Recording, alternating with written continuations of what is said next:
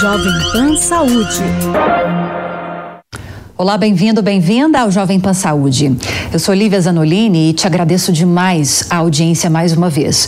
No programa de hoje vamos falar de um assunto muito sério, gente: erros no cuidado de saúde ou erros assistenciais.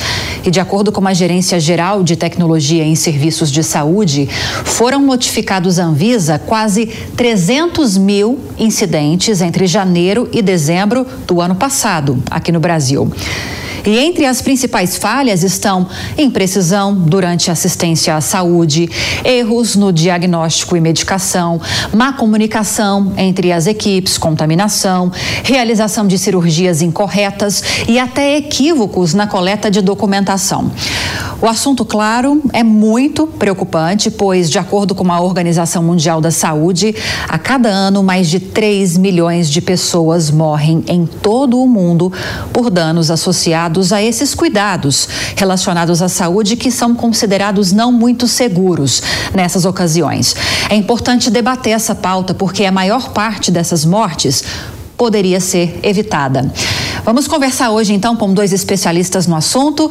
Recebemos aqui no Jovem Pan Saúde doutora Aline Albuquerque, advogada da União e presidente do Instituto Brasileiro de Direito do Paciente. Doutora Aline, bem-vinda ao Jovem Pan Saúde. Muito obrigada pela entrevista. Eu que agradeço o convite para estar aqui com vocês hoje falando sobre um tema de tanta relevância. Muito temos, obrigada. Temos muito o que conversar hoje e além da doutora Aline, também recebemos o doutor Vitor Grabois, que é coordenador executivo do Proqualis Fiocruz e presidente da Sociedade Brasileira para a Qualidade do Cuidado e Segurança do Paciente. Doutor Vitor, também seja muito bem-vindo ao Jovem Pan Saúde. Muito obrigada pela presença, embora à distância. É um enorme prazer estar com vocês, ainda que para debater um tema tão, tão carregado de emoção e de, e de necessidade de mudança. É muito bom estar aqui e eu agradeço muito o convite. Doutor, começo então com o senhor, porque eu trouxe já no início da entrevista um dado que chama muito atenção. Segundo notificações que foram feitas à Anvisa, é, no ano passado, de janeiro a dezembro, cerca de 300 mil incidentes foram registrados na entidade. Eu não sei se é um número aceitável, se está dentro dos padrões ocidentais, dos padrões internacionais, mas de qualquer forma é um número que chama a atenção. Na verdade, é, eu diria que esse número ele é bastante inaceitável, porque dentro dele, Lívia, a gente tem uma porcentagem, ainda que não seja tão importante ou tão grande, de é, eventos adversos graves e mesmo óbitos. Né? Então, pacientes uh, foram internados em UTI por conta desses eventos adversos, morreram, tiveram que ser reoperados então, é uma situação bastante inaceitável, eu diria, porque existem muitos estudos feitos uh, mundo afora mostrando que uh, pelo menos uma boa metade ou mais da metade desses eventos adversos são evitáveis. O que quer dizer isso? Que nós dispomos já dos conhecimentos científicos e das tecnologias para que esses eventos efetivamente não ocorram e causem tanto sofrimento aos pacientes e às suas famílias e também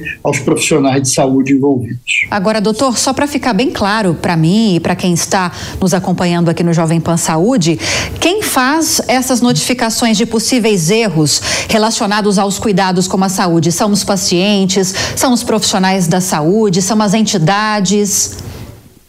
Na verdade, essa notificação, através do Notivisa, que é o sistema de notificações da Agência Nacional de Vigilância Sanitária Anvisa, essas notificações são feitas majoritariamente por profissionais de saúde, mas também podem ser feitas por pacientes e familiares. E depois que essas notificações são feitas, já já passo para a senhora, viu, doutora Aline? E depois que essas notificações são feitas, elas passam por uma investigação. Como é que funciona esse processo? É, essa pergunta é muito boa e eu te agradeço, porque na verdade, na verdade, é, existe todo um processo interno nas instituições de saúde de quando uma notificação é feita, é dela de sofrer um processo interno de investigação, de entendimento do que se passou, de identificar os fatores uh, contribuintes para essa ocorrência. O mais importante é o que se passa dentro da organização. Mas essa notificação Anvisa, ela tem um grande papel uh, de levantar Uh, através das notificações de todo o país, quais são os principais fatores contribuintes, quais são as principais falhas de processo, e isso também tem permitido, inclusive, a Anvisa elaborar notas técnicas e elaborar documentos que, de alguma forma, orientam os profissionais de saúde e os gestores também. Mas eu diria, tem todo um trabalho interno muito importante, muito significativo, que é talvez o mais, mais relevante para que que aquilo não ocorra mais naquela organização de saúde. É um levantamento importante para orientar essas equipes de saúde e também para orientar políticas públicas governamentais para se evitar mais problemas nessa área. Doutora Aline, já já eu, eu toco com o senhor de novo, doutor Vitor. Eu sei que o senhor tem mais considerações a fazer. Doutora Aline, eu quis fazer essa pergunta antes de passar para a senhora, para o doutor Vitor, a respeito dessas notificações que são feitas à Anvisa, qual é o procedimento, se é feita alguma investigação, porque isso independe de qualquer tentativa de judicialização caso o paciente se sinta lesado, certo? Certo. São esferas distintas Inclusive, as investigações de incidentes de segurança do paciente, elas não têm né, como, como propósito, como finalidade, culpabilizar ou estabelecer responsabilidades no campo jurídico. E sim, né, verificar os fatores que contribuíram para aquele incidente, para que novos eventos não ocorram. Isso é diferente de eventuais ações judiciais que os pacientes e familiares podem propor junto ao Poder Judiciário, é, com base no Código Civil e em responsabilidade civil. Então, são, são campos distintos.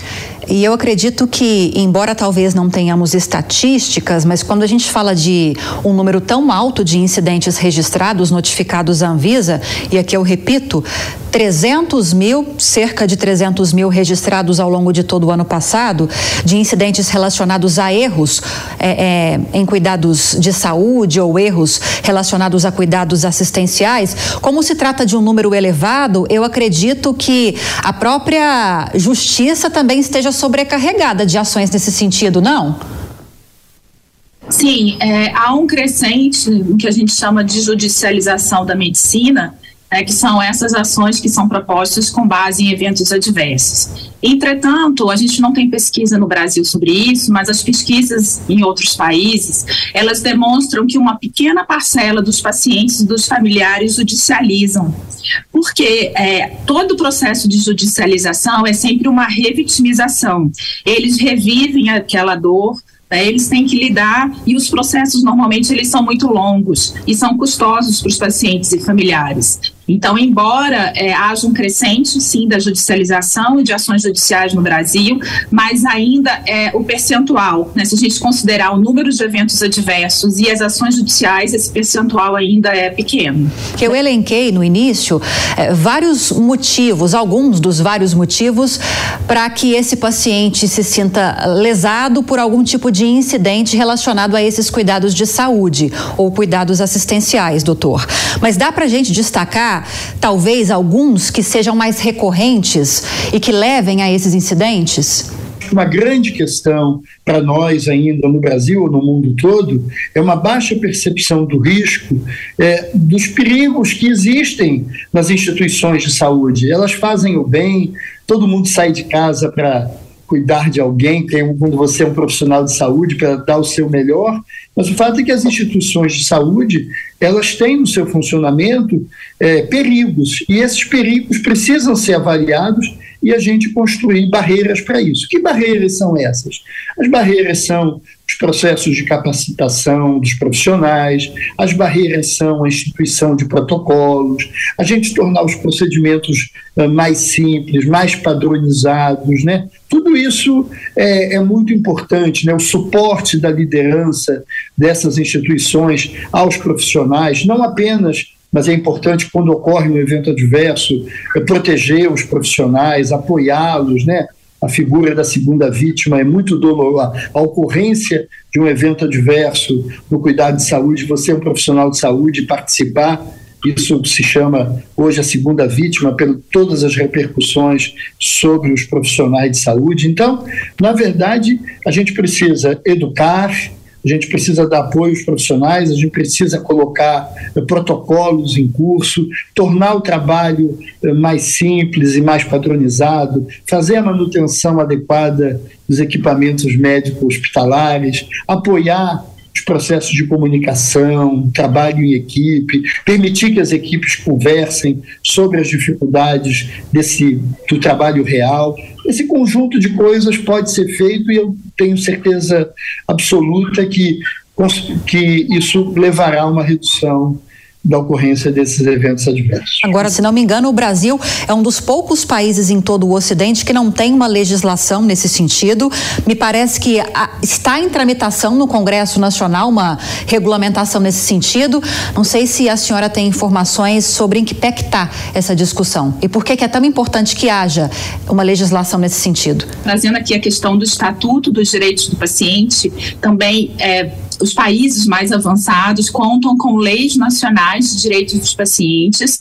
Essas leis elas são de extrema importância é, e assim né, de uma forma geral, essas leis elas vão estabelecer, sim, é, obrigações para as organizações, para os profissionais de saúde, sejam públicos, sejam privados. Essas leis elas passam a entrar, né, a serem absorvidas na formação dos profissionais de saúde, para que esses profissionais, eles na sua prática, eles respeitam os direitos dos pacientes, porque esses direitos eles estão é, vinculados à segurança do paciente. Um paciente né, que tem o seu direito à informação informação respeitado, o paciente que participa da tomada de decisão, ele pode ser de uma forma muito mais eficaz uma barreira, né, como o Vitor colocou, para que nós é, evitemos eventos adversos. Então, é, além disso, as leis de direito dos pacientes contribuem para a diminuição do risco de hospitalização, né, para a diminuição de erros de medicamento, para maior adesão ao tratamento. Então, nós temos vários benefícios que as leis de direito dos pacientes elas elas trazem. É por mais que o Brasil esteja numa situação frágil em relação a esses direitos dos pacientes, precisamos que esse projeto de lei avance, ganhe protagonismo no Congresso Nacional, mas tem tantas discussões que os nossos parlamentares priorizam em detrimento dessas que também são tão importantes, né, doutora Aline? Quais são os caminhos para esses pacientes que se sentem prejudicados, que se sentem lesados? Quais são as orientações, apesar de não termos uma lei que os oriente com mais clareza. Sim, sim, com certeza. É, isso é muito importante. Eu sempre recomendo que, é, primeiramente, os pacientes e familiares busquem as ouvidorias né, dos hospitais e demais organizações de saúde. É importante que essas organizações contem com ouvidorias e que as ouvidorias realmente elas sejam efetivas para acolher as demandas dos pacientes e familiares e tentar resolvê-las, evitando que eles precisem recorrer ao Poder Judiciário. Né? Como eu havia dito, recorrer ao Poder Judiciário é custoso do ponto de vista econômico e também é muito doloroso, né? Ele vai, ele vai trazer, rememorizar todo o sofrimento que ele passou. Então, o primeiro passo é sempre buscar as ouvidorias. Eu sei que muitas vezes essas ouvidorias não são resolutivas e aí, infelizmente, os pacientes e familiares vão ter que recorrer né, ao Poder Judiciário, à Defensoria Pública ou a um advogado privado. Mas é sempre importante é, recorrer, tentar esse primeiro passo junto às próprias organizações de saúde. E, e pela experiência da senhora, qual que é a taxa taxa de sucesso que esses pacientes conseguem ao fazer essas demandas, ao questionar essas questões na justiça? É, eu não posso te dizer porque não há pesquisa no Brasil sobre isso, eu não posso te dizer com, né, com é, digamos, com certeza, mas os que os pacientes sempre me relatam, os familiares, é que, infelizmente, muitas vezes as ouvidorias, elas são pouco resolutivas, elas resolvem pouco, é, atendem pouco às, às demandas, às queixas dos pacientes e familiares, e muitos deles têm que recorrer, infelizmente, ao Poder Judiciário. Daqui a pouquinho eu quero saber do Dr. Vitor se há um grupo de pacientes pacientes que sofrem mais com esses erros nos cuidados em saúde, mas é claro que a gente não poderia falar de um assunto tão grave sem trazer pessoas que sentiram na pele as consequências do que nós podemos chamar de negligência. Nicolas e Cristiane são pais do Heitor, que nasceu prematuro e acabou tendo paralisia cerebral. Eles vão contar um pouquinho da história deles pra gente. Acompanhe começar falando da, da minha gestação, foi uma gestação tranquila. Eu tive uma cólica renal, passei por algumas é, internações devido a essa cólica renal. E, e uma da, das, das idas ao hospital, eles decidiram interromper a minha gestação. Eu estava com 36 semanas, prematuro. O Heitor, todos os exames que eu fiz, o Heitor, o Heitor estava muito bem na, na minha barriga, não, não, não, não, não acusava nada de intercorrência. E foi decidido interromper a minha gestação. Fizeram uma, eu fiquei 12 horas em cima de uma maca, num quarto com a luz apagada, a porta fechada, sozinha. Isso porque falaram que era uma emergência, que eu corria risco, a criança também. Meu marido não podia entrar comigo, não tinha acesso a ficar junto, não sabia nem o que estava acontecendo. E abriram a minha barriga numa cesárea e três pessoas dando tranco, a manobra de Cristeler, empurrando com um punho, com o cotovelo. E o Heitor nasceu, o Heitor não chorou, foi para a sala de reanimação, o Nicolas não pôde acompanhar, isso que eu acho um, um estranho, acho um absurdo, não concordo com isso. E no quarto eu avisava, o Heitor não foi para UTI, o Heitor ficou no quarto, no alojamento conjunto comigo. Eu sou enfermeira na Natal há 17 anos, dei aula em faculdade, cuidava de muitas crianças sequeladas. Eu olhava para o Heitor, eu sabia que tinha algo de errado então eu chamava enfermagem, eu chamava equipe médica. Não, mãe, tá tudo bem, isso é coisa de enfermeira neurótica, teu filho não tem nada. Saiu de alta comigo no terceiro dia de vida. E aí depois, em outro hospital, em outra instituição, é, eu descobri que o meu filho é, tinha hemorragia intraventricular grau 3, uma hemorragia bem severa que causou agora a paralisia cerebral nele. Então eu tenho um filho hoje sequelado que não anda, não fala, tem espasticidade nos quatro membros dos braços e nas pernas, toma remédio para convulsão. E, e, era uma criança que não precisava estar nesse nível. Ele não teve. Eu estava no hospital com alta tecnologia, eu avisava que ele não estava bem, não fizeram ultrassom de transfontanela, não fizeram exames mais específicos para poder averiguar se tinha algo de errado e não me deram atenção como mãe, como enfermeira, né? eu vou avisando Sim. que tinha algo de errado. E quando eu pego o meu prontuário, eu começo a observar que tem coisas escritas ali que não eram reais. Trabalho de parto prematuro que não existia, placenta prévia que não existia, a manobra de Cristeler, é, o perito escreve que foi só um empurrãozinho, foi só uma ajudazinha. E que a decisão de tirar a criança, a médica que decide. Então, assim, tavam, é, eu ouvi a reportagem fala de justiça. Você é muito difícil você provar que houve um erro, né? A, a, família ela fica desgastada. Muitas mães não conseguem porque não, não, não o, o, o, emocional é, é, extremamente abalado, entra em depressão. E hoje eu consegui provar na justiça que ele saiu sem o diagnóstico. Eu não consegui provar a causa mas eu consegui provar que ele saiu sem o diagnóstico adequado. Ou seja, ele teve a perda de uma chance de ter uma, um, uma sequela menor.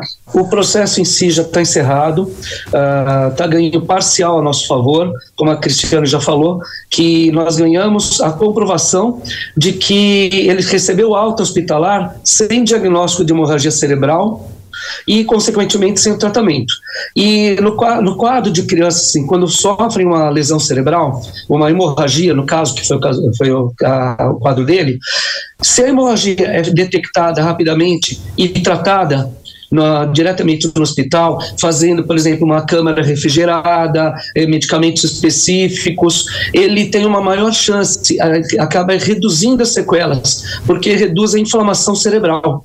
Mas ele não teve isso daí, não teve tratamento nenhum. Nós só fomos descobrir, uh, receber o diagnóstico dele da hemorragia por volta de 30 e poucos dias de vida, mas não deram a mínima atenção para gente. Foi só aquela história, ah, é pai fresco, mãe fresca, enfermeira neurótica, e deixaram para lá. Né? E hoje em dia, até com relatos de outras pessoas que nós fazemos parte do grupo chamado ANAVEM, de Associação Nacional de Vítimas de Erro Médico, é, outras pessoas relatam também coisas parecidas e isso começa a mostrar, uh, começa a colocar em dúvida se realmente eles não, não deram atenção por falha porque não quiseram, porque aquela correria do dia a dia, pelo excesso de trabalho que eles têm, ou se isso aí tem algo a ver com não vamos uh, faz, fazer a detecção agora, porque a paralisia cerebral vai aparecer muito mais tarde e não dá para identificar que ocorreu o problema no hospital, consequentemente a gente não ganha, a gente não vai receber um processo e mesmo se receber não podem provar contra a gente. Os juízes, eles colocam que o ônus da prova acaba sendo do paciente. Eu tenho que provar que eles falharam lá dentro mas especialistas são eles. O hospital que deveria fazer, de acordo com o Conselho de Medicina, uh, os médicos têm que solicitar uh, os exames e fazer tudo para que o paciente saia bem do hospital, mas isso não é feito. E acaba sobrando tudo para o paciente, para os seus familiares ou algum tutor, para quem fica com esse paciente. A sensação é de extrema angústia, me sentir, é, como é que fala? Enganada, enganada como mãe, como profissional de saúde, por avisar que meu filho não estava bem, por olhar o prontuário e ver tantas coisas alteradas. Eu falo, poxa vida, se eu sou uma pessoa que tem conhecimento da área da saúde e escreveram tudo isso, como ficam as outras pessoas que não têm esse conhecimento da área da saúde? E uma criança sequelada, é, por mais que você fala, sinto muito, desculpa, estou te dando danos morais, é uma vida. É uma vida que você precisa deixar amparada. O tratamento, ele não acaba quando você sai do hospital, é para a vida inteira. E, a gente, e nós continuamos nessa luta porque continuam os erros depois de reabilitação, o Heitor não tem direito a nada. Se você pega, se são pessoas que têm um poder aquisitivo muito inferior, como você vê em muitas clínicas de reabilitação, as crianças vão a óbito. Sim. Porque não tem uma sequência de tratamento, não tem um tratamento adequado. Bom, você acabou de acompanhar, você que está conosco aqui no Jovem Pan Saúde, o relato do Nicolas e da Cristiane. E agora eu devolvo, inclusive, a pergunta que eu cheguei a iniciar para o senhor, doutor Vitor. A gente está falando de um paciente bebê, de um recém-nascido. É, dá para a gente colocar num grupo de pacientes que mais sofrem por causa desses erros, dessas. Eu não gosto nem de falar de negligência, porque talvez nem sempre é isso que leve a esses incidentes, mas vamos falar em incidentes, então. Existe um grupo de pessoas que sofre mais com esses incidentes, nesses cuidados relacionados à saúde?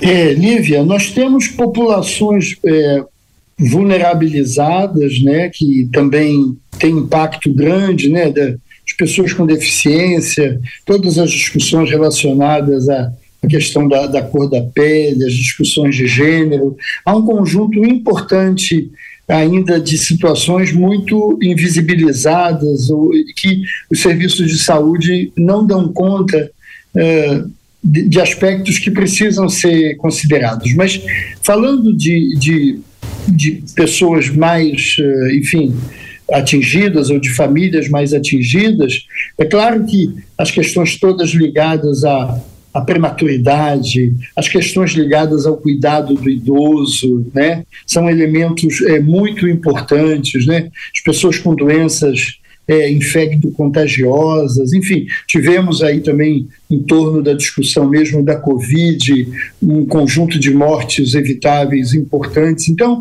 eu diria que eu colocaria nesse rol é, exatamente essa maior parte de pessoas que acaba uh, sofrendo algum evento adverso no cuidado de saúde de uma natureza evitável, né? O que eu diria que une essas pessoas é essa consideração de que isso poderia talvez não ter acontecido se houvesse os protocolos, se houvesse a capacitação, se houvessem condições mais adequadas uh, de trabalho, se houvesse uma preocupação maior com a possibilidade dessas coisas ocorrerem. Então, eu diria que une um pouco é, esse conjunto de situações do idoso, do prematuro, isso, aquilo, é a questão da evitabilidade, né, que a gente é a grande questão que a própria OMS fala, né, que é a redução mesmo, eliminar esse erro grave evitável. É, 3 milhões de mortes pelo mundo que poderiam ser evitadas com mais cuidado, com menos erros em todo o processo, é um número gigantesco. São milhares e milhões de famílias que poderiam não estar sofrendo neste momento por causa desses incidentes. Agora, doutora Aline, reforço, embora não haja ainda uma legislação aqui no Brasil, é importante que esses pacientes que se sintam prejudicados busquem seus direitos. É importante não deixar passar. E eu não sei se dá para a gente dizer que existem muitos casos aqui no Brasil de pacientes e famílias que acabam deixando isso para outro momento e nunca buscam uma reparação. É, sim, Lívia. É, em geral, a sociedade brasileira ainda não tem consciência né, de que tem direitos, né, de que as pessoas têm direitos quando se encontram sob cuidados em saúde, e que esses direitos são específicos de pacientes. Em geral, as pessoas não sabem disso. Né, as pessoas têm medo de perguntar, as pessoas têm medo né, de pedir uma segunda opinião, elas têm medo, muitas vezes, de recusar determinado procedimento ou tratamento. Então, as pessoas não sabem sobre seus direitos e também os seus direitos ao cuidado em saúde seguro é, como o Vitor colocou, é muito bem colocou, isso é um, isso é um direito é, universal de todas as pessoas, de não sofrerem danos evitáveis decorrentes dos cuidados em saúde. É, então, no Brasil, embora né, a gente espere que o Estatuto dos Direitos do Paciente seja aprovado, o Estatuto já foi aprovado na Câmara dos Deputados, atualmente ele se encontra no Senado Federal. Né, então, é importante a gente conscientizar os senadores de uma pauta de tanta relevância para toda a sociedade brasileira. Eu acho que é, é importante que o nosso Poder Legislativo se conscientize disso. Os pacientes e familiares, eles têm legis algumas legislações de alguns estados que não têm todas as legislações, todos os direitos dos pacientes, mas eles podem contar. Além disso, alguns pacientes especificamente, como pessoas com deficiência, pessoas idosas, né, o direito acompanhante da gestante, nós temos, e a criança e o adolescente, né, os pais também têm direito ao acompanhante. Então, nós temos alguns direitos dos pacientes previstos na, na legislação. Né? Então, é importante que os pacientes e familiares conscientizem, né, estejam cientes dos seus direitos. E também aqui, é, eu acho que é importante as organizações de saúde, os hospitais, embora nós ainda não tenhamos o estatuto aprovado, que eles tenham sim uma carta de direito dos pacientes em todos os hospitais do Brasil e que todas as pessoas, quando sejam admitidas, aí eu estou falando de hospital, mas isso também vale para atenção primária, né, para outros níveis de atenção, que todos os, os hospitais tenham um compromisso com respeito aos direitos dos pacientes, independentemente né, da aprovação do estatuto estatuto, porque isso é um compromisso ético dos hospitais, né, de, toda, de toda a rede de atenção da saúde. Então, seria importante que a gente tivesse essa carta de direito dos pacientes, para que os pacientes e familiares estivessem cientes dos seus direitos. Vamos cobrar então do nosso Congresso, dos nossos políticos. Bom demais ter tido essa conversa hoje com vocês. Recebi aqui a Aline Albuquerque, advogada da União e presidente do Instituto Brasileiro de Direito do Paciente. Doutora Aline, seja sempre muito bem-vinda ao Jovem Pan Saúde. Muito obrigada pela entrevista. Eu que agradeço, agradeço muito, Lívia. Bom dia a todas as pessoas, bom dia, é, Vitor. E eu agradeço essa oportunidade né, para falar de um tema de tanta relevância, de mortes evitáveis e de direitos dos pacientes. Muito obrigada. Nós que agradecemos por ter compartilhado seus conhecimentos. Agradeço também ao Vitor Grabois, coordenador executivo do Proqualis Fiocruz e presidente da Sociedade Brasileira para a Qualidade do Cuidado e Segurança do Paciente. Doutor Vitor, valeu demais sua presença, embora à distância aqui hoje hoje. Seja sempre muito bem-vindo. Muito obrigado, Lívia, por essa oportunidade e agradeço também a todos que nos assistem. Foi uma oportunidade muito boa de estar com você, de estar com a Aline, que aprendemos muitas coisas e fizemos uma reflexão sobre um, um, dos problemas mais importantes, eu acho, da saúde pública brasileira, que é a questão da segurança do paciente, a segurança no cuidado de saúde. Muito obrigado pela oportunidade. Perfeito, e a você que esteve nos acompanhando no programa de hoje, te agradeço demais a audiência e a companhia, espero que você tenha gostado do conteúdo. E se você tiver alguma dúvida, quiser sugerir algum outro tema, lembrando que é só enviar um e-mail para a gente, saúde.jovempan.com.br. Lembrando que para rever essa e outras entrevistas, é só acessar o canal Jovem Pan News e também o aplicativo da Panflix para Android e iOS. Um grande abraço para você e até a próxima. Jovem Pan Saúde. Realização Jovem Pan News.